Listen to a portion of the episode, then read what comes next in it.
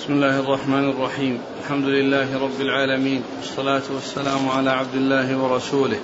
نبينا محمد وعلى آله وصحبه أجمعين. أما بعد فيقول أمير المؤمنين في الحديث أبو عبد الله محمد بن إسماعيل البخاري رحمه الله تعالى.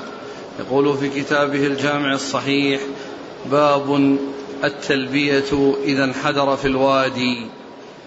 قال حدثنا محمد بن المثنى قال حدثني ابن أبي عدي عن ابن عون عن مجاهد أنه قال كنا عند ابن عباس رضي الله عنهما فذكروا الدجال أنه قال مكتوب بين عينيه كافر فقال ابن عباس رضي الله عنهما لم أسمعه ولكنه قال أما موسى عليه الصلاة والسلام كأني أنظر إليه إذا انحدر في الوادي يلبي. بسم الله الرحمن الرحيم. الحمد لله رب العالمين. وصلى الله وسلم وبارك على عبده ورسوله نبينا محمد وعلى آله وأصحابه أجمعين. يقول الإمام البخاري رحمه الله باب التلبية إذا انحدر في الوادي. آه، التلبية إذا دخل الإنسان في النسك من الميقات فإنه يلبي في جميع أحواله حتى يأتي وقت وقت قطع التلبية. فيعني عندما يعني ينزل الوادي وعندما يعني يمشي في أي مكان في حال رحلته لكنه جاء يعني هذا اللفظ الذي فيه أنه آه، أن التلبية حصلت آه، فيما ذكره رسول الله عليه الصلاة والسلام عن موسى عليه الصلاة والسلام وأنه كان يلبي وعندما ينحدر يعني في الوادي. ودل هذا على أن التلبية تكون عند الصعود وعند النزول وفي جميع الأحوال فالإنسان يكرر التلبية ويكثر منها إلى أن يأتي وقت قطعها. وذكر في هذا الحديث عن عباس رضي الله تعالى عنهما أنه آه، قيل له عن ما ذكر في الدجال وأنه مكتوب بين عينيه كافر وقال لم أسمعه ولكن ولكن ولكن إيش؟ ولكنه قال أما موسى كأني أنظر إليه ولكنه قال يعني رسول الله صلى الله عليه وسلم أما موسى كأن فكأني أنظر إليه حين انحدر من الوادي يلبي أو أو انحدر من الوادي يلبي إذا انحدر في الوادي يلبي. إذا انحدر في الوادي يلبي. يعني هذا إخبار عن أمر مضى. عن أمر مضى وهو أن أن أن موسى عليه الصلاة والسلام كان يعني جاء لهذا البيت وأنه كان عندما انحدر يعني من من من الوادي أو من واد يعني في طريقه في في في طريق إلى مكة أنه كان يلبي. وقوله صلى الله عليه وسلم كأني أنظر إليه إشارة إلى تحقق يعني المشاهدة والمعاينة التي التي أخبرها. يعني قيل إنها رؤيا منام وقيل إنه يعني أنه علم بذلك ولتحقق علمه صلى الله عليه وسلم به فيقول كأني أنظر إليه. وهذا يؤتى به لتحقق الشيء الذي قد حصل وقد مر بنا قريبا قول عائشة كأني أنظر إلى وبيص المسك على مفرقه صلى الله عليه وسلم لأنها تخبر يعني في بعد مدة طويلة آه وتستحضر يعني ذلك الذي كانت تشاهده في مفرقه صلى الله عليه وسلم من وبيص المسك على مفارقه صلى الله عليه وسلم كأني أنظر إلى وبيص المسك يعني معناه أنها تخبر عن أمر في المستقبل في آه، بعد مدة طويلة عندما تحدث بالحديث قالت كأني أنظر إلى وبيص يعني أنها تخبر عن شيء متحقق وكأنها تشاهده وتعاينه وكأنها تشاهده وتعاينه. نعم. قال حدثنا محمد بن المثنى نعم. عن ابن أبي عدي نعم. اسم محمد. بن إبراهيم. نعم. عن ابن عون. عبد الله بن عون. عن مجاهد بن جبر. عن ابن عباس. نعم. والآن يريد أن يستدل به أن شرع من قبلنا شرع لنا. يعني هو نعم يستدل به على هذا. يستدل به لأن لأنه إذا ذكر يعني شرع من قبلنا له ثلاث حالات. شرع من قبلنا له ثلاث حالات. الحالة الأولى أن يأتي في شرعنا ما يدل على أنه من شرعنا. فهو من شرعنا لوجوده في شرعنا. لوجوده في شرعنا. وثانية أن أن يأتي في شرعنا أنه ليس لنا. أن يأتي في شرعنا أنه ليس لنا. فإنه لا يكون لنا لأنه جاء في شرعنا ما يدل على أن الذي ك... هذا الذي كان في شرع غيرنا ليس لنا. الثالثة أن يكون لم يأتي لا هذا ولا هذا. ما يأتي ما جاء في شرعنا أنه شرع لنا وما جاء في شرعنا أنه ليس شرع لنا وإنما جاء مطلقا هكذا. وهذا اختلف فيه العلماء فجمهورهم على أنه يكون يعتبر شرعا لنا على أنه يعتبر شرعا لنا لأنه ما ذكر لنا إلا لنعمل ولنأخذ ولنستفيد. وبعض أهل العلم قال إنه ليس بشرع لنا. يعني إلا إذا جاء في شرعنا ما يدل على أنه شرع لنا. نعم. قال رحمه الله تعالى باب كيف تهل الحائض والنفساء أهل تكلم به واستهللنا وأهللنا الهلال كله من الظهور. واستهل المطر خرج من السحاب. وما أهل لغير الله به وهو من, وهو من استهلال الصبي. قال حدثنا عبد الله بن مسلمة قال حدثنا مالك عن ابن شهاب عن عروة بن الزبير عن عائشة رضي الله عنها زوج النبي صلى الله عليه وآله وسلم أنها قالت خرجنا مع النبي صلى الله عليه وآله وسلم في حجة الوداع فأهللنا بعمرة ثم قال النبي صلى الله عليه وآله وسلم من كان معه هدي فليهل بالحج مع العمرة ثم لا يحل حتى يحل منهما جميعا. فقدمت مكة وأنا حائض ولم أطف بالبيت ولا بين الصفا والمروة فشكوت ذلك إلى النبي صلى الله عليه وآله وسلم فقال انقضي رأسك وامتشطي وأهلي بالحج ودعي العمرة. ففعلت. فلما فلما قضينا الحج أرسلني النبي صلى الله عليه وسلم مع عبد الرحمن بن أبي بكر إلى التنعيم فاعتمرت. فقال هذه مكان عمرتك؟ قالت فطاف الذين كانوا أهلوا بالعمرة بالبيت وبين الصفا والمروة ثم حلوا ثم طافوا طوافا واحدا بعد أن رجعوا من منى. وأما الذين جمعوا الحج والعمرة فإنما طافوا طوافا واحدا. ثم ذكر يعني كيف تهل الحائض؟ كيف؟ تهل الحائض والنفساء. كيف تهل الحائض والنفساء؟ الحائض والنفساء ليس من شأنهما الصلاة فلا يجوز لهما أن لا يجوز لهما أن يصليا وهن ممنوعات من الصلاة ومن الصيام إلا أن الصوم يقضى والصلاة لا تقضى والصلاة لا تقضى. وفيما يتعلق بالحج فإن المرأة الحائض وكذلك النفساء يحرمان في حال حيضهما ويدخلان في النسك في حال حيضهما ويأتيان بما يأتي به الحجاج إلا أنهما لا يدخلان البيت ولا يطوفان بالبيت إلا بعد الطهر والاغتسال فعند ذلك يحصل منهم يحصل منهن آه، آه، أو يحل لهن أو يجوز لهن الطواف. وأما مع وجود الحيض فإنه لا يجوز الطواف بالبيت وكذلك السعي بعده يعني لأن السعي تابع للطواف ومن لم يطوف فإنه كذلك لا يسعى. فلا قال ألا تطوف بالبيت حتى تطهري. لا تطوفي بالبيت حتى تطهري.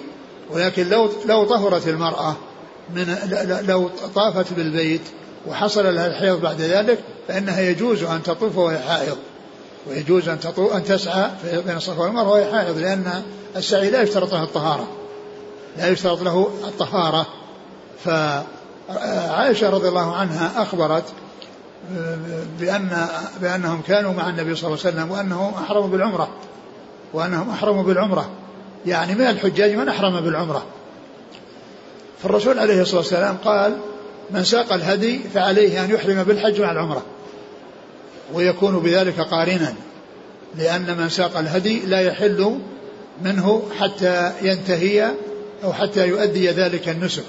ومعلوم أن المتمتع أو أن الذي أحرم بعمرة وساق الهدي فإنه يطوف ويسعى ويقصر ولكن الهدي لا يكون يوم العيد لا يكون يعني من المتمتع يعني إذا إذا وصل البيت في أشهر الحج فيطوف ويسعى وينحر هديه. من من من من, من ساق الهدي فإنه لا يذبح إلا يوم العيد. لكن من كان كذلك فإن فإنه يدخل الحج العمرة ويصير قارنا يدخل الحج العمرة ويصير قارنا وبذلك يكون آه، تحلل يوم العيد. الذي يكون التحلل يوم العيد حيث يبلغ الهدي يبلغ الهدي محله. فالرسول عليه الصلاة والسلام أرشد من كان معتمرا وقد ساق الهدي أنه يدخل الحج العمرة ولا يتحلل إلا يوم العيد. وأما من كان يعني آه، لم يسق هديا فإنه إذا وصل مكة طاف وسعى وقصر. طاف وسعى وقصر وتحلل لأنه ما ساق الهدي. وأما الذين هم يعني غير معتمرين بأن كانوا قارنين أو مفردين فمن كان منهم ساق الهدي فإنه لا يحل إلا يوم العيد. ومن لم يسق الهدي فإن المشروع في حقه أنه يفسخ إحرامه إلى عمرة وأن يكون متمتعا. وعليه الهدي كما أن القارن عليه الهدي. وأما المفرد فإنه لا هدي عليه. المفرد فإنه لا هدي عليه. أقرأ الحديث من أوله؟ الإهلال الإهلال معناه. الإهلال آه، شوف أول حديث أول آثار اللي فيه. الإهلال الإهلال هو المقصود به يعني آه، التلبية أو بالنسك أو آه، يعني رفع الصوت بالتلبية بالنسك بأن يهل يدخل بالحج قائلا لبيك حجا أو بالعمرة قائلا لبيك عمرة أو بالحج والعمرة يقول لبيك عمرة وحجا. فيعني يكون فيه رفع صوت وفيه ظهور وفيه ظهور يعني شيء يظهر. يعني فالإنسان ينوي إحرام في قلبه ويظهر ذلك على لسانه بأن يقول لبيك حجا أو لبيك حجا وعمرة أو لبيك عمرة. فقال هو من الظهور.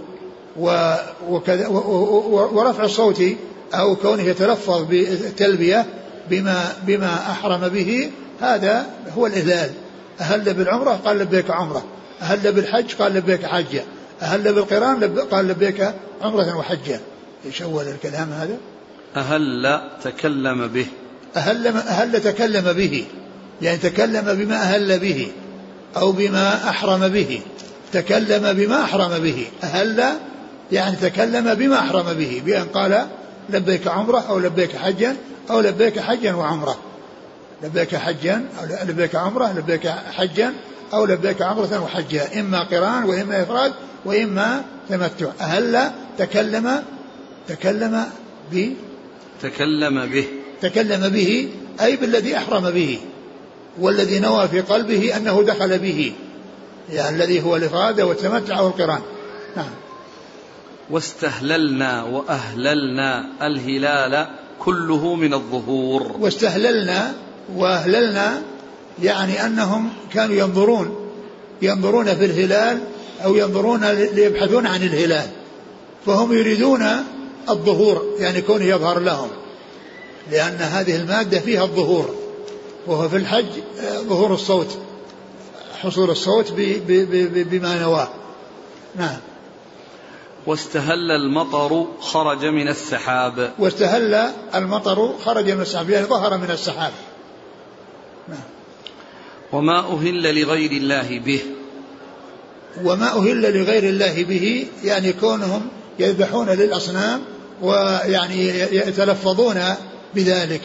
يعني يهلون يذبحون يذبحون الذبائح للأصنام وينطقون بذلك فيقولون يعني هو لفلان أو على كذا. نعم. وهو من استهلال الصبي. وهو مثل من استهلال الصبي. يعني أن الصبي عندما يخرج من بطن أمه يصيح. يعني يستهل صارخا. يعني يحصل منه صراخ عندما يخرج من بطن أمه فهذا أيضا فيه ظهور وفيه صوت يحصل منه. وكذلك فيما يتعلق للذبح للأصنام فإنهم يهلون لها بمعنى أنهم يذكرون أنها آه، قربة إلى هذه الأصنام. نعم. عن عائشة رضي الله عنها قالت خرجنا مع النبي صلى الله عليه وسلم في حجة الوداع فأهللنا بعمرة. فأهللنا بعمرة يعني بعض الحجاج ليس كلهم لأن الحجاج منهم القارن ومنهم المفرد ومنهم المتمتع ومنهم الذي ساق الهدي ومنهم الذي لم يسق الهدي. فالقارن والمفرد إذا ساق الهدي يبقون إحرام إلى يوم العيد. القارن والمفرد إذا أحرموا بالحج أو العمرة وقد ساقوا أهل بالحج أو القران يبقون على إحرامهم. و ومن لم يكن معه هدي فإنه يفسخ إحرامه إلى عمرة. ومن أحرم بعمرة فإنه إذا دخل مكة يطوف ويسعى ويتحلل. وإن كان ساق الهدي أدخل الحج عن عمرة وبقي على إحرامه إلى يوم العيد حيث يبلغ الهدي محله. فأحرمنا بالعمرة. وأمهات, وأمهات المؤمنين كلهن معتمرات. أمهات المؤمنين كلهن معتمرات. أحرمنا بالعمرة. وكلهن لم يحصل لهن الحيض إلا لعائشة رضي الله عنها. ولهذا أمهات المؤمنين طفن وسعينا وقصرنا وتحللنا. وأما عائشة فجاء الحيض في الطريق واستمر معها حتى ظهر الناس إلى منى وحتى خرج الناس للحج. نعم. صفية حاضت بعدين. أمهات المؤمنين لم يحضن ما حصل لهن الحيض. طفنا وسعينا. اي قبل أما صفية حاضت بعدين. نعم هذه حصل بعد. طواف حصل بعد نعم. طواف الإفاضة. نعم. لا اعتمرت. أقول اعتمرت ويعني حصل لها أن طهرت وطاف طواف الإفاضة. يعني مع أنها كانت الحيض قبل يعني يمكن بعد شو اسمه بعد التحلل من العمرة. بعد أن أدت عمرتها يعني واستقل هذا جاءها الحيض ومعلوم أن أن العمرة حصلت في يوم أربعة اليوم الرابع الذي جاءوا فيه إلى مكة وخرج الناس إلى منى في اليوم الثامن وهي طهرت وطافت يوم النحر يعني معنى ذلك أن الحيض حصل لها يعني في إما في يعني في في منى أو قبل ذلك بعد التحلل. هذه من يا شيخ؟ ها؟ هذه من؟ اللي هي صفية. صفية حاضت بعد. حاضت نعم حاضت بعد أن ندت العمرة. حاضت بعد طواف الإفاضة. بعدما أفاضت أتاها الحيض. احابستنا هي؟ قالوا قد طافت قال قال فلتنفري نعم نعم نعم أن حصل لها الحيض وأنها يعني آه بعد أن طافت طواف الإفاضة يعني بدأ الحيض لها بعد طواف طواف الإفاضة نعم المهم أنها أدت عمرتها وصارت متمتعة وعائشة صارت قارنة في آخر الأمر. قالت فأهللنا بعمرة ثم قال النبي صلى الله عليه وسلم من كان معه هدي فليهل بالحج مع العمرة ثم لا يحل حتى يحل منهما جميعا. هذا في حق المعتمر الذي ساق الهدي. المعتمر الذي ساق الهدي يدخل الحج على العمرة ويحل منهما جميعا يوم العيد. فقدمت مكة وأنا حائض ولم أطف بالبيت ولا بين الصفا والمروة. فشكوت ذلك إلى النبي صلى الله عليه وسلم فقال انقضي رأسك وامتشطي وأهلي بالحج ودعي العمرة. ففعلت. عائشة رضي الله عنها حصل لها الحيض في أثناء الطريق ولما وصلوا إلى مكة لم تتمكن من الطواف والسعي لوجود الحيض عليها وبقي عليها حتى خرجوا إلى منى. وأخبرت النبي صلى الله عليه وسلم بحالها فأمرها أن تتهيأ للإحرام وأن تغتسل وتنقض رأسها ويعني وتدخل الحج على العمرة.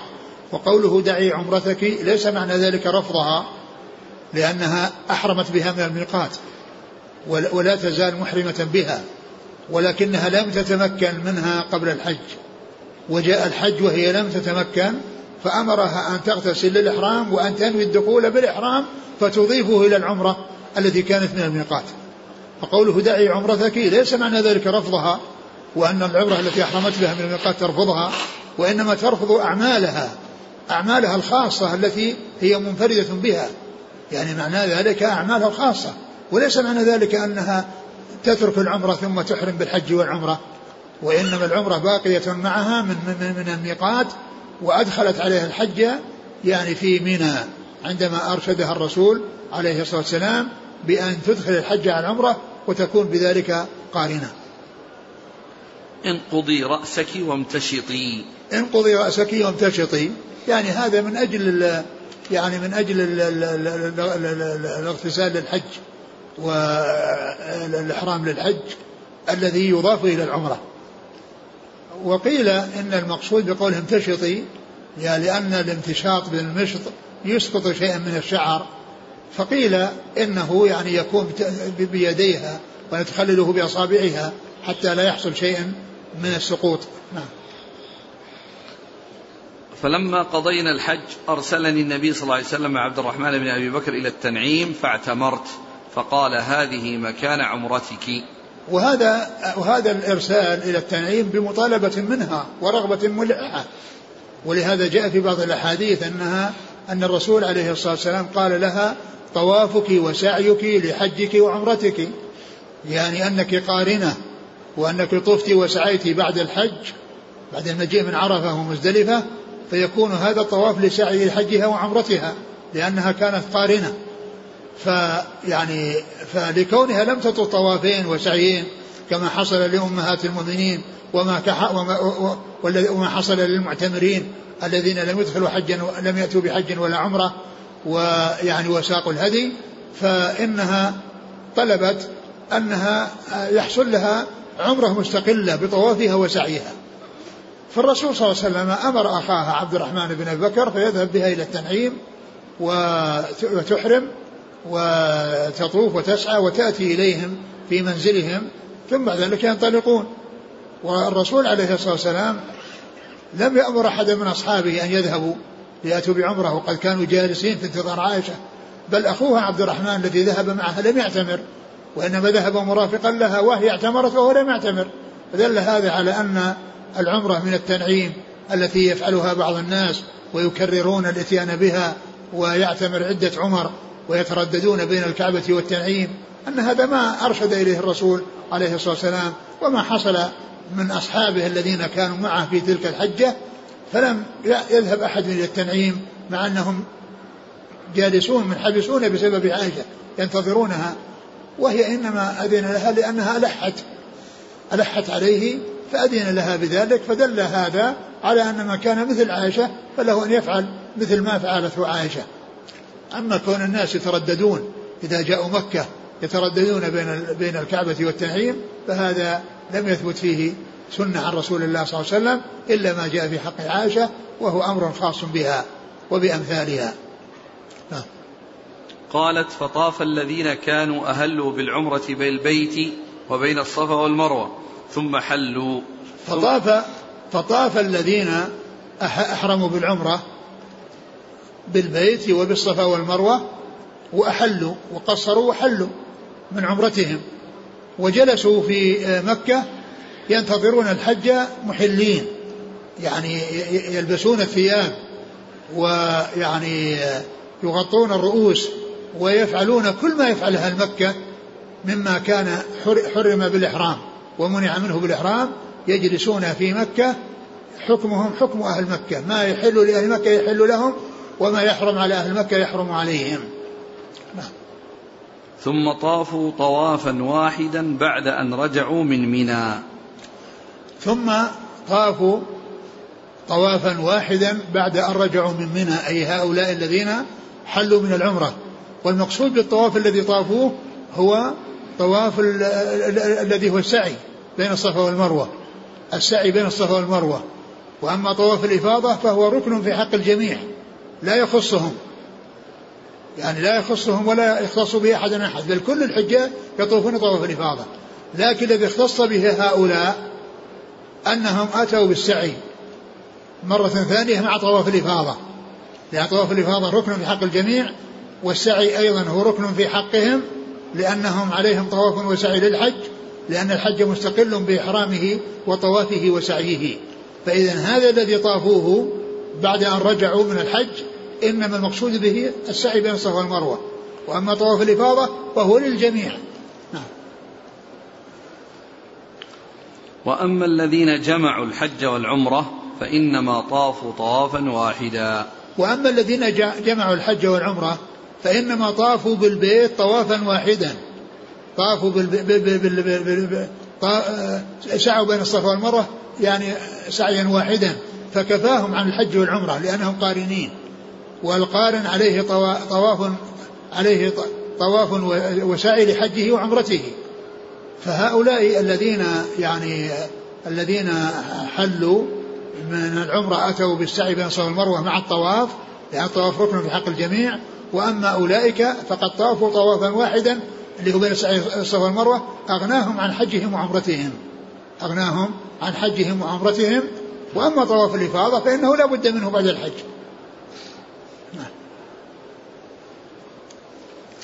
قال حدثنا عبد الله بن مسلمة وقع نبي. عن مالك عن ابن شهاب عن عروة بن الزبير عن عائشة. نعم. إذا عائشة رضي عنها أهلت بعمرة ثم تحولت إلى قران. انتهت انتهت إلى أن أضيف إليها الحج فصارت قارنة لأن العمرة التي أحرمت بالميقات هي موجودة معها مستمرة. لأن الله يقول وأتم الحج والعمرة لله. فالذي يدخل في النسك لا بد أن يتمه وهي لم تتمكن من إتمامه بسبب الحيض. وقد جاء الحج فأمرها عليه السلام أن تدخل الحج على العمرة. العمرة موجودة من الميقات ولكن أضيف إليها الحج لما لم, لم لما لم يمكن أداؤها قبل الحج بسبب الحيض.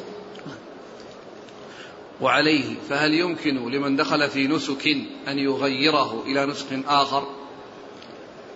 إذا كان دخل في آه، دخل في حج أو عمرة ولم يسق هديا نعم يحوله إلى العمرة. يحوله إلى العمرة. ويعني وإذا كان قد ساق هديا وهو معتمر فإنه يضيف إليه الحج فيكون قارن حتى يكون النحر يوم العيد لا يكون قبله. لكن ما يغير الإنسان يعني العمرة إلى حج بل الحج هو اللي يغير إلى عمرة. قال رحمه الله تعالى باب من أهل في زمن النبي صلى الله عليه وآله وسلم كإهلال النبي صلى الله عليه وسلم. قاله ابن عمر رضي الله عنهما عن النبي صلى الله عليه وآله وسلم. قال حدثنا المكي بن إبراهيم عن ابن جريج قال قال عطاء قال جابر رضي الله عنه أمر النبي صلى الله عليه وآله, وآله وسلم عليا رضي الله عنه أن يقيم على إحرامه. وذكر قول سراقة. باب. من أهل في زمن النبي صلى الله عليه وسلم كإهلال النبي صلى الله عليه وسلم. من أهل في زمن النبي صلى الله عليه وسلم بإهلال كإهلال النبي. بأن يقول لب... يعني أهللت أو لبيك بما بما أهل به رسول الله أو بما أحرم به رسول الله عليه الصلاة والسلام. يعني معناه أنه ما قال لبيك حجا ولا قال لبيك عمرة ولا قال لبيك حجا وعمرة وإنما جعله مبهما يعني يعني مطابقا أو موافقا لما حصل من رسول الله صلى الله عليه وسلم. لأنه ما يدري إيش الذي حصل من الرسول يعني جاء من اليمن والرسول جاء من المدينة والرسول وهو لا يدري أي شيء أحرم به النبي عليه الصلاة والسلام والرسول أحرم بالقرآن. فيعني أهل بإهلال كإهلال النبي عليه الصلاة والسلام. فهو مبهم غير معين. ولكنه بعد ذلك بعدما يعرف يكون هو الذي آه، يعني آه، يأتي به. يعني يأتي به كما أتى النبي كما أتى به النبي صلى الله عليه وسلم إذا كان موافقا لحال النبي صلى الله عليه وسلم من سوق الهدي أو يكون معه هدي. فيعني آه فعلي رضي الله عنه يعني جاء من اليمن وأهل بإهلال النبي صلى الله عليه وسلم وإيش بعده؟ قال؟ قال قاله ابن عمر ثم ذكر حديث جابر أمر النبي صلى الله عليه وسلم عليا رضي الله عنه أن يقيم على إحرامه. أن يبقى على إحرامه. لأنه أهل كاهلال النبي صلى الله عليه وسلم والنبي كان قارنا والقارن يبقى على إحرامه إلى يوم العيد وعلي رضي الله عنه أشركه النبي صلى الله عليه وسلم بهديه أو أن معه أو أنه معه هدي ولكن إذا لم يكن معه فقد أشركه النبي عليه الصلاة والسلام فكان قارنا. وبقي على إحرامه إلى يوم العيد كما بقي النبي صلى الله عليه وسلم على إحرامه إلى يوم العيد. وذكر قول سراقة. وذكر قول سراقة الذي فيه أنه سأل النبي صلى الله عليه وسلم عن العمرة التي تحللوا منها من حج وقران إلى ولم يسوق الهدي بأن فسخوها إلى عمرة. قال أعمرتنا هذه لعامنا هذا أم للأبد؟ يعني هي خاصة في, في, في فينا وخاصة في هذا العام أو أنها يعني أنها مستمرة التي هي العمرة بأن يعتمر الإنسان وإذا كان حاجا قارنا مفردا ولم يسق هديا أنه يفسخ حرامه إلى عمرة. يعني هذا شيء لهذا لهذا لهذا لهذه الحجة وللحجات الأخرى المستقبلة. يعني قال بل للأبد. يعني أن هذا حكم مستمر وليس بمقصور على زمن معين وهو زمنه صلى الله عليه وسلم وفي حجته تلك التي هي حجة الوداع. نعم. يعني هنا أشار إليه وقد جاء مبينا في بعض الروايات. نعم.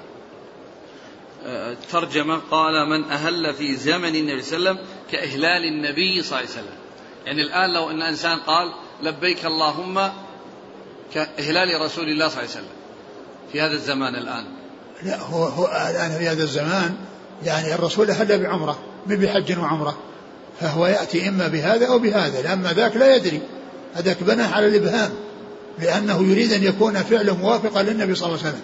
أما الآن معروفا فعل النبي صلى الله عليه وسلم. علي ما كان يعرف فعل النبي صلى الله عليه وسلم. لما أحرم. أما الآن الناس يعرفون.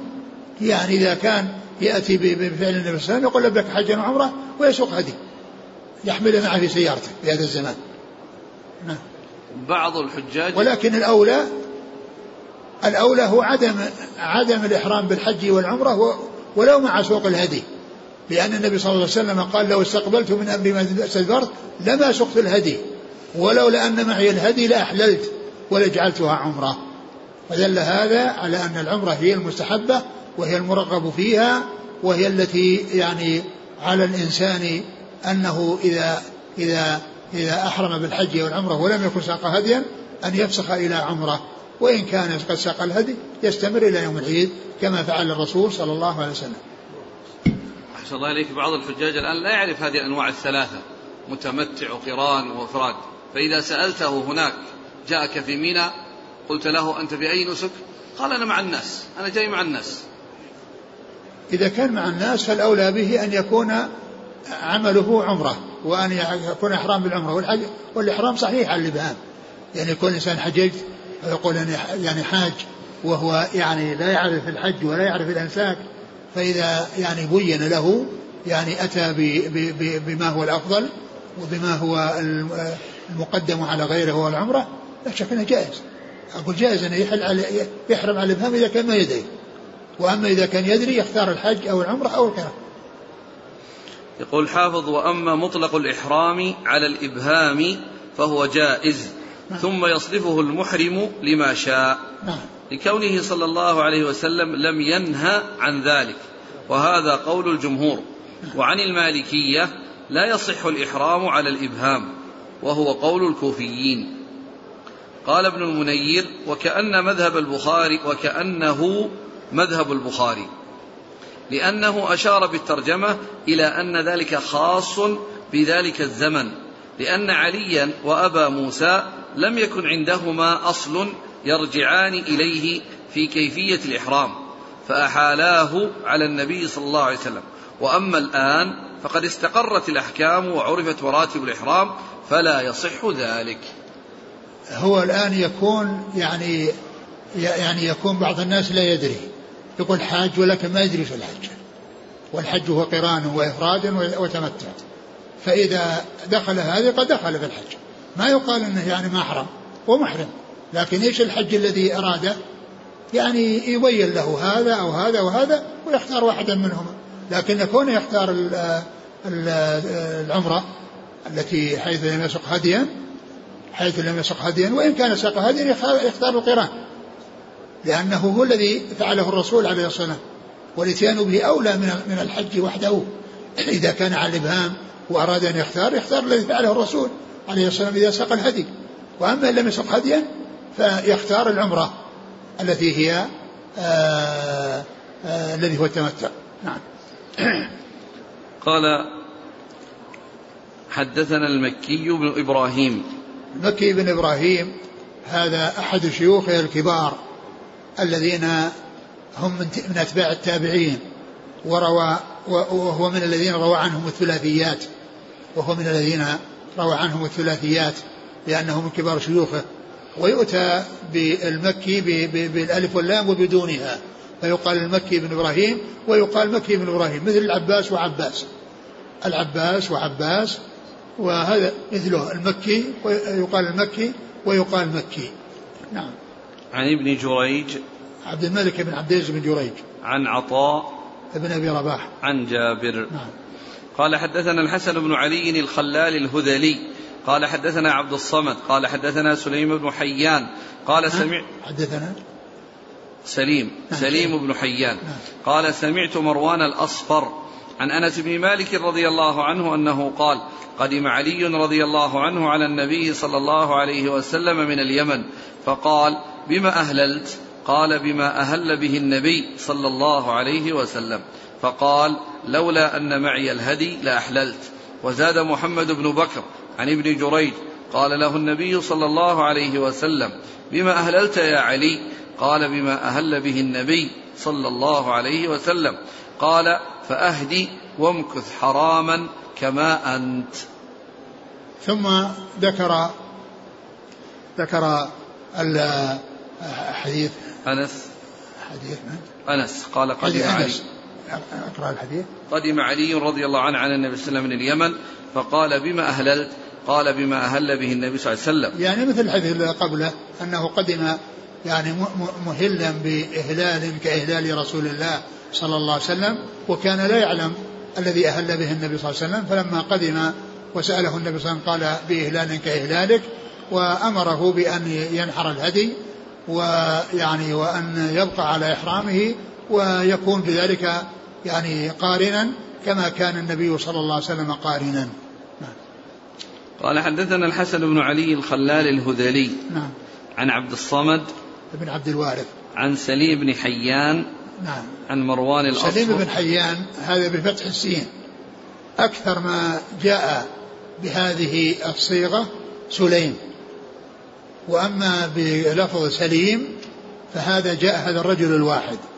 ولهذا في التقريب ذكر مجموعة ممن يعني يسمى سليم. وسليم ما فيه إلا هذا الرجل فتح السين. يعني فذاك الذي هو سليم يعني كثير. وأما سليم فهو قليل. و ويعني آه وهذا يسمى المؤتلف والمختلف. يسمى المؤتلف والمختلف. وهو أن تتفق الأسماء تتفق الأسماء في, آه في, في, في الرسم وتختلف في النقط أو الشكل. وتختلف في النقط أو الشكل. وهذا مما اختلف فيه بالشكل. وأما النقط فإنه واحد. لأن سليم وسليم هي الياء منقو فيها نقطة فيها نقطتان. يعني منقوطة. ويعني وإنما الفرق بالشكل. فهذا سليم مضموم السين. مصغر. وسليم بفتح السين. وكسر اللام. فهذا يسمى المؤتلف والمختلف. أن تتفق أسماء الرواة في الرسم وتختلف في النقط أو الشكل. هذا فيما يتعلق بالشكل. وأما الرسم مثل أبو جمرة وأبو حمزة الذي سبق أن مر بنا. أبو جمرة وأبو حمزة يعني حمزة يعني حاء وزاي وثاني جيم وراء. اختلف في النقط مع الاتفاق في الرسم والشكل اللي هو الحركات واحدة وإنما الاختلاف في النقط. نعم. عن مروان الأصفر نعم. عن أنس بن مالك. نعم. قال حدثنا محمد بن يوسف قال حدثنا سفيان عن قيس بن مسلم عن طارق بن شهاب رضي الله عنه عن أبي موسى رضي الله عنه أنه قال بعثني النبي صلى الله عليه وسلم إلى قوم باليمن فجئت وهو بالبطحاء فقال بما أهللت؟ قلت أهللت كإهلال النبي صلى الله عليه وسلم. قال هل معك من هدي؟ قلت لا فأمرني فطفت بالبيت وبالصفا والمروة ثم أمرني فأحللت فأتيت امرأة من قومي فمشطتني أو غسلت رأسي. فقدم عمر رضي الله عنه فقال إن نأخذ بكتاب الله فإنه يأمرنا بالتمام. قال الله وأتم الحج والعمرة. وإن نأخذ بسنة النبي صلى الله عليه وسلم فإنه لم يحل حتى نهر حتى نحر الهدي. ثم ذكر حديث أبي موسى الأشعري رضي الله عنه وكان قد بعثه النبي صلى الله عليه وسلم إلى اليمن كما كان بعث عليا إلى اليمن. وجاء أبو موسى وأهل بإهلال النبي عليه الصلاة والسلام. وفعل علي وفعل آه وفعل أبي موسى رضي الله عنهما يعني يدل على حرص الصحابة على متابعة الرسول صلى الله عليه وسلم وأن يفعلوا كما فعل الرسول عليه الصلاة والسلام لأنهم عرفوا أن الحج أنساك ولكنهم لا يعرفون النسك الذي آه، فعله الرسول عليه الصلاة والسلام. فأحرموا كإحرامه إلا أن عليا يعني صار يعني حكمه حكم النبي صلى الله عليه وسلم في أنه عنده هدي أو أنه آه، يعني آه، ساق هديا أو أشركه النبي صلى الله عليه وسلم في هديه. وأما أبو موسى فإنه جاء وليس معه هدي. جاء ومع وليس معه هدي فأمره النبي صلى الله عليه وسلم أن يكون معتمرا وأن يطوف ويسعى ويقصر. ويقصر. قال أبو موسى ففعلت كما أمره به الرسول صلى الله عليه وسلم وذهبت إلى امرأة من قومي فغسلت رأسي أو فلت رأسي. وهذا اللفظ الذي جاء في هذا الحديث فيه إشكال من ناحية أن الرجل يعني لا يحل له أن يصافح امرأة أو يلمس امرأة أجنبية أو تلمسه امرأة أجنبية بل لابد من أن يبتعد كل منهما عن الآخر فلا, فلا يحصل مساس بينهما. وقد جاء ما يدل على منع ذلك وعلى كذلك المصافحة. لا تكون بين الرجال والنساء الأجانب و فقال ففلت رأسي ويعني آه، وقد ذكر الحافظ بن حجر يعني كلاما يعني فيه يعني فيه فيه إيهام أو أن فيه سهو أو يعني وهم. وقال إنها امرأة من إحدى زوجات إخوته. إنها زوجة لأحد إخوته. زوجة لإخوة لأحد إخوته. وإخوته كما هم علم أجانب أجانب عن يعني عن يعني زوجة أخت أحد إخوته. أجنبية منه لا يجوز. لكنه يعني ذكر ال ال العيني في شرحه عن الكرماني أن أنها إحدى آه، بنات إخوته إحدى بنات إخوته أو ابنة لإخوته وابنة الأخ هو محرم من محارمها لا بأس أن تفعل به هذا الفعل. أما ما يتعلق بهذا فهذا مخالف للنصوص التي جاءت في تحريم المساس بين الرجل والمرأة الأجنبية فهي لا تصافحه ولا تلمس شعره ولا تفعل يعني فيه يعني ذلك الفعل الذي مخالف لما جاءت به السنة عن رسول الله عليه الصلاة والسلام في الأحاديث الصحيحة الثابتة. والنبي صلى الله عليه وسلم ما كان يصافح النساء في البيعة عندما تأتي يأتينا البيعة فلا فلا يصافحهن. وإنما يقول قد بايعناك كلاما لا فعلا. الرجال يصافح ويتكلمون والنساء كانت تتكلم ولا تصافح. وما وما كان يصافح النساء عليه الصلاة والسلام حتى في بيعة النساء ما كان يفعل ذلك. فاذا هذا الذي جاء في هذا الحديث من ال من ال من ال الوهم من الإشكال إنما يحمل على أنها إحدى محارمه. وأنها ليست أجنبية حتى يطابق الأحاديث الكثيرة الثابتة عن رسول الله عليه الصلاة والسلام. فقدم عمر فقال إن نأخذ بكتاب الله فإنه يأمرنا بالتمام. قال الله وأتم الحج والعمرة وإن نأخذ بسنة النبي صلى الله عليه وسلم فإنه لم يحل حتى نحر الهدي. وعمر رضي الله عنه كان يرى أن الأولى للحجاج أن يكونوا محرمين بالحج يعني سواء ساقوا الهدي أو لم يسوق يعني سواء حصل السوق أو لم يحصل وأن وأن ال ال كون وكان يريد أن أن لا يهجر الناس البيت وأن يكتفوا بالحج والعمرة في سفر واحد يعني فيما يتعلق بالقران والتمتع وإنما إذا حج الإنسان حجا مفردا بسفرة احتاج إلى أن يأتي بعمرة بسفرة فيتردد الناس على البيت. عمر رضي الله عنه رأى هذا ورأى أن المصلحة في هذا وقال إن نأخذ بالكتاب فإن القرآن يأمر بالتمام. إن نأخذ بالكتاب فإن القرآن يأخذ قال وأتم الحج والعمرة لله. وأتم الحج والعمرة لله. ومن دخل في الحج فإنه يستمر عليه ويبقى عليه وكذلك من دخل في القرآن يبقى عليه و آه، وإن نأخذ بالسنة فإن الرسول عليه الصلاة والسلام بقي على إحرامه حتى جاء يوم العيد. ومن المعلوم أن آه، الرسول عليه الصلاة والسلام إنما حج قارن وسقى الهدي ومن ساق الهدي لا ليس له أن يتركه إلا يوم العيد لا يترك الإحرام إلا يوم العيد ولا يتحلل إلا يوم العيد. و ويعني فعمر رضي الله عنه كان يرى الإفراد ويرى أن المصلحة فيه من أجل أن يتردد الناس إلى البيت ومن المعلوم أن أن أن ما أرشد إليه الرسول عليه الصلاة والسلام من الفسخ الحج إلى العمرة ومن كان باقيا على عمرته يبقى عليها ومن أحرم بحج يفسخ إلى عمرة دل على أن من لم يسق هديا فإنه يفسخ إلى عمرة ويكون متمتعا نعم. قال حدثنا محمد بن يوسف الفريابي عن سفيان الثوري عن قيس بن مسلم نعم.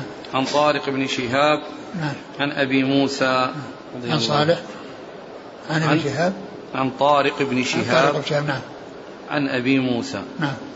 قال رحمه الله تعالى باب قول الله تعالى الحج أشهر معلومات فمن فرض فيهن الحج فلا رفث ولا فسوق ولا جدال في الحج. يسألونك عن الأهلة قل هي مواقيت للناس والحج. وقال ابن عمر رضي الله عنهما أشهر الحج أشهر الحج شوال وذو القعدة وعشر من ذي الحجة. وقال ابن عباس رضي الله عنهما من السنة أن لا يحرم بالحج إلا في أشهر الحج. وكره عثمان رضي الله عنه أن يحرم من خراسان أو كرمان. قال حدثنا محمد بن بشار قال حدثني أبو بكر الحنفي قال حدثنا أفلح بن حميد. قال سمعت القاسم بن محمد عن عائشة رضي الله عنها أنها قالت خرجنا مع رسول الله صلى الله عليه وسلم في أشهر الحج وليالي الحج وحرم الحج. فنزلنا بسرف قالت فخرج إلى أصحابه فقال من لم يكن منكم معه هدي فأحب أن يجعلها عمرة فليفعل. ومن كان معه الهدي فلا. قالت فالآخذ بها والتارك لها من أصحابه. قالت فأما رسول الله صلى الله عليه وسلم ورجال من أصحابه فكانوا أهل قوة وكان معهم الهدي فلم يقدروا على العمرة.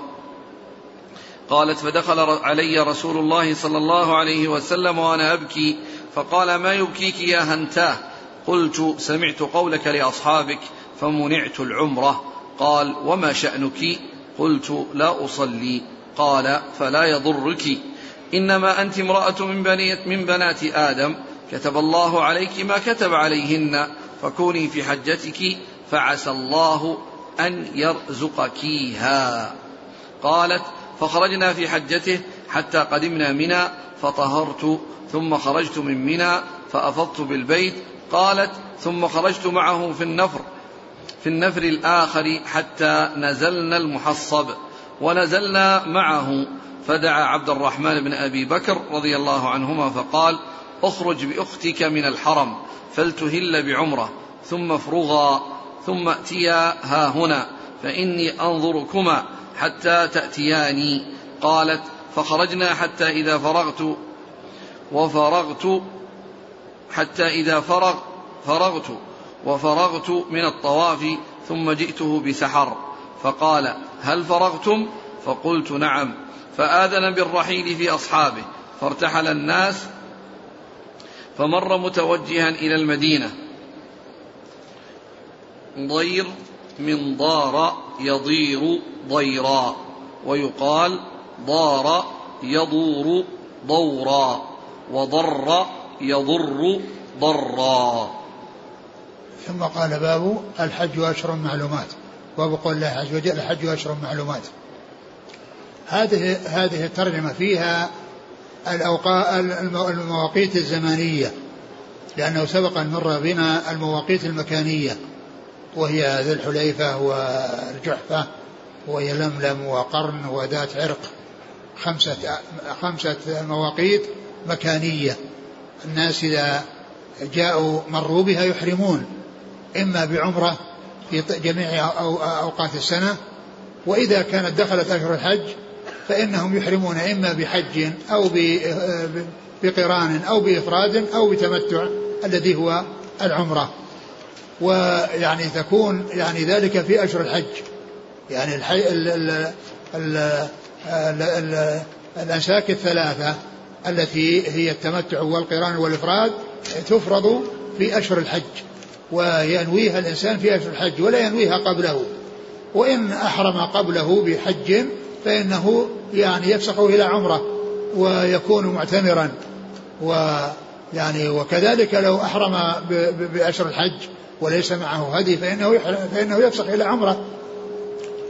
فإنه يفسخ إلى إلى عمرة ويكون متمتعا. فالمواقيت الزمنية هي كما قال ابن عباس شوال وذو القعدة والعشر الأول من ذي الحجة. هذه هي الأوقات أو المواقيت الزمنية التي يفرض الحج فيها. قول ابن عمر. نعم. قال ابن عمر أشهر الحج شوال وذو القعدة وعشر ابن عمر. قال ابن عمر ليس ابن عباس. أشهر الحج هي هذه الأمور الثلاثة. وهذه الأشهر يعني هي آه، تبدأ من أول ليلة من ليلة عيد الفطر وتنتهي بآخر ليلة عيد الأضحى. لأن أشهر الحج بدايتها ليلة عيد وآخرها ليلة عيد. آخر أو أشهر الحج التي هي يعني شهران وعشرة أيام بدايتها ليلة عيد الفطر وآخرها نهاية ليلة عيد عيد الأضحى حيث يطلع الفجر وينتهي الوقوف بعرفة فعند ذلك من لم يكن أحرم بالحج قبل ذلك فإنه فاته الحج. فإنه فاته الحج لأنه مضى وقت الوقوف بعرفة في طلوع الفجر من ليلة من ليلة ليلة عيد الأضحى. ف وعلى هذا فأشهر الحج هي هذه هذه هذه شهران وعشرة أيام. وهي لا تخلو إما أن تكون سبعين ليلة إذا تم شعب شوال وذو القعدة. إذا تم شوال وذو القعدة صار سبعين ليلة. وإن نقص أحدهما صارت تسع وستين ليلة. وإن نقص جميعا صارت ثمان وستين. فأشهر الحج هي بهذا المقدار. إما 68 حيث ينقص شهران أو 68 69 إذا نقص أحدهما أو 70 إذا كمل جميعا.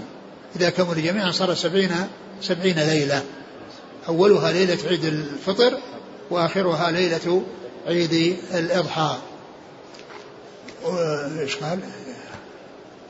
وكونها يعني شهران وعشرة أيام شهران وعشرة أيام يعني يعني لا لا لا ينافي أو يعني يعني كون أنها ما بلغت يعني ما بلغت الثلاثة التي هي التي الثلاثة أشهر التي هي الجمع فإنما هي شهران ونصف. ويطلق الشيء على على بعضه. فيقال للشهرين وعشرة أيام أنها أشهر. فيقال لها أشهر. ويعني لا ولا يكون ذلك إلا بالتمام. بتمام يعني ثلاثة أشهر كاملة. وإنما يعني يطلق الشيء على بعضه. كما أنه كما جاء في القرآن وإن تتوبا إلى الله فقد صاغت قلوبكما. فالقلوب يعني جمع وإنما هو قلبان قلب امرأة قلب امرأتين وأطلق عليهما جمع. وكذلك قول ما جاء في في سليمان داود وسليمان عليهما الصلاة والسلام وداود وسليمان يحكمان في الحرب حين فشت فيه غنم القوم وكنا لحكمهم شاهدين وحكمهم والمقصود حكمهما لأن الحاكمان هما اثنان داود وسليمان. وكذلك قول الله عز وجل فإن كان له إخوة فلأمه السدس. فإن كان له إخوة فلأمه السدس. والأم والأم تحجب من الثلث أو تنقص من الثلث إلى السدس بوجود اثنين فأكثر من الإخوة. لأن الاثنين لأن الاثنين يحجبان الأم من الثلث إلى السدس. وقال فإن كان له إخوة وإخوة جمع وأطلق على الاثنين. فإذا يعني يعني ذلك لا يؤثر. يعني كونهما شهران وعشرة أيام ولم تكن ثلاثة فإن الشيء يطلق يعني يطلق على على يعني على ما دون ذلك الجمع الذي هو الثلاثة كما جاء في هذه الأمثلة أو من من من القرآن الكريم يعني في هذه الثلاثة المواضع وكذلك في غيرها. و وكونها أيضا يعني بعض أعمال الحج يؤتى بها في غير أشهر الحج لأن يوم العيد ليس من الحج. من أشهر الحج. يوم العيد ليس من أشهر الحج لأن أشهر الحج انتهت بطلوع الفجر يوم العيد. وكذلك يعني ما الأعمال التي تجرى لكن هذه تابعة لأن المقصود الإحرام. الإحرام يكون في الأشهر الحج وأما إكمال الأعمال فيكون يعني فيه وفي غيره. يكون فيه وفي غيره فيكون يعني الإتيان بأعمال الحج التي هي بعد أشهر الحج يعني يعني لا ينافي ما جاء أن أشهر الحج ثلاثة لأن المقصود فرض الحج فيها والدخول في الحج فيها وأما الاتيان بالأعمال فيها وفي غيرها مما يكون تابعا لها فإن ذلك دلت عليه السنة عن رسول الله. وإما الفرض فإنه لا يكون إلا فيها. ومعلوم أن أنه لا يفرض الحج ولا يحرم بالحج بعد طلوع الفجر لأنه ذهب وقته. لكن إذا أحرم فيه قبل ذلك فيفعل في أشهر الحج وفيما يتبعها من الأيام اللي هي يوم العيد يوم 11 يوم 12 من المبيت ورمي الجمار ويعني وغير ذلك من الأمور المشروعة في آه، بعد ليلة العيد. اقرأ وقال ابن عباس من السنة ألا يحرم بالحج إلا في أشهر الحج. وقال ابن عباس من السنة ألا يحرم بالحج إلا في أشهر الحج ما يحرم فيه قبل لا يحرم فيه يعني قبل ذلك. ويعني والإنسان إذا ذهب في آخر رمضان وأحرم قبل غروب الشمس يعني فالعمرة ليست فهي, فهي في رمضان. إذا أحرم قبل يعني غروب الشمس فإنه قد أحرم يعني في في في رمضان. وأما إذا أحرم بعد غروب الشمس فإنها خارجة عن رمضان. ليست في رمضان لأن ليلة العيد ليست من رمضان. وكره عثمان رضي الله عنه أن يحرم من خراسان أو كرمان. وهذا يتعلق بالمواقيت المكانية لا يتعلق بالزمانية. وإنما يعني المواقيت المكانية يعني قال كره عثمان أن يحرم أن يحرم من خراسان أو من كرمان. من كرمان. يعني كره أن يحرم منهما. يعني يعني قبل المواقيت الإحرام قبل المواقيت يصح. يصح قبل الإحرام ولكنه خلاف السنة وخلاف الأولى. وخلاف الأولى. وأما بالنسبة للحج فكما قال ابن عباس من السنة لا يحرم بالحج إلا بعد إلا في أشهره. من السنة لا يحرم بالحج إلا في أشهره. نعم. شيخ أحد الأخوة يقول يعني كأنه له علاقة في الزمان. إذا أحرم في خراسان وكرمان في ذاك الوقت حتى يصل الغالب سيكون إحرامه قبل أشهر الحج. مراعاة ذاك الزمان الذي يحرم من هذه الأماكن ففي إشارة إلى نعم لا شك. أنه يعني في يعني أنه يعني أنه أن المسافة بعيدة. المسافة بعيدة لكن يعني له له نعم له علاقة من ناحية الزمان وقياس الزمان والمسافة. لكنه أيضا فيه واضح فيما يتعلق بالمكان. يعني هذا الأثر الذي عن عثمان في كونه كره الإحرام من من خراسان وكرمان يعني هو واضح من ناحية المكان وأنه لا يحرم بال أن أنه يعني لا يحرم من المواقيت ولكن لو أحرم قبل المواقيت يصح أما من ناحية الزمان فيمكن إذا كان المسافة يعني أنها تكون يعني تبلغ هذا لأن الآن من المدينة إلى مكة تسعة, تسعة أيام. ومعنى ذلك أنه يبقى شهرين اللي هي ستة أضعاف ستة أضعاف ما بين مكة والمدينة أو أكثر من ذلك. فهل المسافة من هناك يعني يمكن أن تكفي؟ ويكون أحرم بالحج في أشهره أحرم بالحج في أشهره. يعني هذه المسافة التي هي يعني تعتبر أكثر من ستة أضعاف ما بين مكة والمدينة. لكن هو واضح في أنه في المواقيت المكانية. نعم إيش بعده؟ حديث عائشة قالت خرجنا مع رسول الله صلى الله عليه وسلم في أشهر الحج وليالي الحج وحرم الحج. يعني آه، أشهر الحج وليالي الحج وحرم الحج. يعني كلها يعني مؤداها واحد. لأنها أشهر الحج وليالي الحج هي من جملة أشهره وحرم الحج يعني يعني كونها يعني يعني يحصل فيه الإحرام ويمتنع فيه مما يمتنع من الأشياء المحرمة في الإحرام. نعم. فنزلنا بسرف.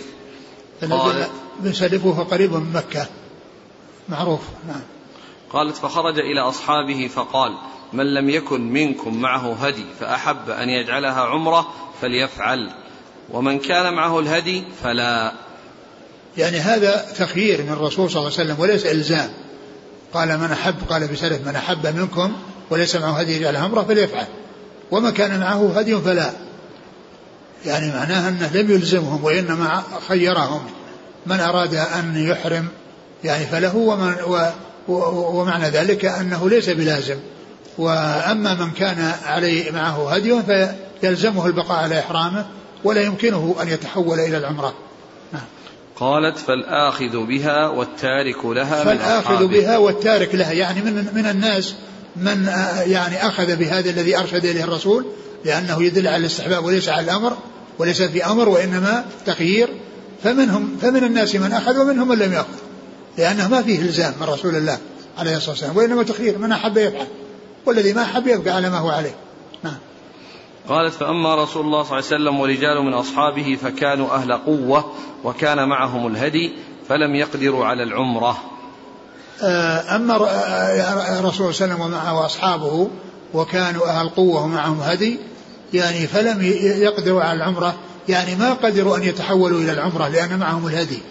يعني من كان معه هدي لا يقدر أن يعتمر وأن يكون يفسخ إحرامه إلى عمرة. يعني فمن كان معه هدي لا يقدر ولا يتمكن من أن يفسخ لأن الهدي يلزمه الاستمرار على إحرامه فيه وأما من لم يكن معه هدي هو الذي يقدر ويتمكن. نعم. قالت فدخل علي رسول الله صلى الله عليه وسلم وأنا أبكي فقال ما يبكيك يا هنتاه قلت سمعت قولك لأصحابك فمنعت العمرة. يعني سمعت قولك لأصحابك يعني الرسول أرشدهم إلى يتحول العمرة وهي معتمرة ومع ذلك لا تتمكن من منها بسبب الحيض. فقال فقال عسى الله أن يكتب لك يا هنتا إيش معنى يا شيخنا؟ نعم. فقال ما يبكيك يا هنتا؟ يا هنتا هذه كلمة تقال يعني للمخاطب يعني يا هنتاه يعني كلمة تقال للمخاطب. نعم. قالت سمعت قولك لأصحابك فمنعت العمرة قال وما شأنك؟ قلت لا أصلي. قال فلا يضيرك. يعني منعت العمرة يعني الناس يتحولون إلى عمرة وأنا معتمرة ومع ذلك لا أتمكن بسبب الحيض. قال لا يضيرك. يعني معناه أنك حاجة وأنك آه، آه، من الحجاج ولا يضيرك حصول الحيض لك.